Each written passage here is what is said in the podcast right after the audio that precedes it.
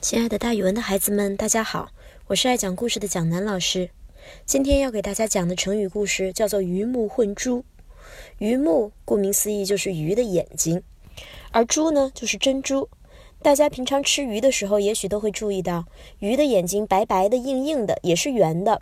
如果鱼的眼睛足够大，可能会被人当作是珍珠呢。所以就发生了一个这样的故事：从前呀，在街市上住着一个名叫满意的人。有一次，满意被派到一个很远的地方去出差。那个地方呀，有猴子没有人，是一个很远很远的蛮荒之地。那个地方有一家绝不起眼的铺子，铺子里面却有一个稀世珍宝——一颗大珍珠。满意见了这颗珍珠，觉得是稀世珍宝，于是他用身上所有的钱和值钱的东西去把这颗珍珠换了回来。回到家之后，他特别小心地收藏着这颗珍珠，只有逢年过节才拿出来给自己最好的朋友看一看。满意有一个邻居，名字叫寿亮，也听到满意获得了一颗大珍珠的事儿。他看到别人谈论大珍珠的时候，脸上都有特别羡慕的神色。有好几次呀，他都想把自己家里秘密藏着的一个大宝贝拿出来跟这个满意的大珍珠比一比。原来呀，他们家也秘密地藏着一颗大珍珠。但是由于某种奇怪的原因，寿亮他们家一代一代的都在传着一句话：祖先跟爷爷说，爷爷跟爸爸说，爸爸又跟寿亮说，说家里的大珍珠千万不要拿出来给人看呀。寿亮当然不知道为什么，但是祖辈一代一代都是这么说的，所以他也没有把这颗珍珠轻易拿出来和满意的比。但是呀，后来发生了一件事儿，不比也不行了，事有凑巧。两个人，受亮和满意都得了一种奇怪的病，卧床不起。蒋老师觉得一定是那个时候的一种传染病，不然俩人怎么能得一样的病呢？而且这个病还又古怪又猛，吃了很多很多的药，不见有任何的好转。两家人上上下下都急得像热锅上的蚂蚁一样，还是一筹莫展。有一天，街上来了一个游医，游医就是自己会到处走、到处治病的那种。他说他自己能医治各种疑难杂症。于是呀，这两家人就分别把他请到了家里。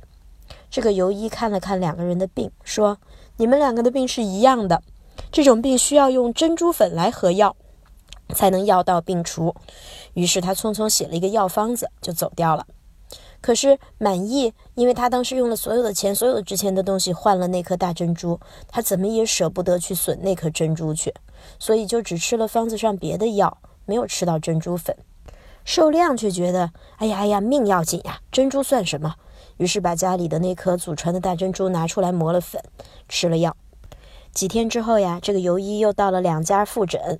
他先到了满意家，满意说：“对不起啊，大夫，我只吃了别的药，并没有吃那颗珍珠的珍珠粉。”大夫说：“这颗珍珠比你的命还重要，能让我看看吗？”于是满意就把盒子打开给游医看。医生一看，果然是不世之珍，也就是说，果然是世界上都难找的珍宝呀。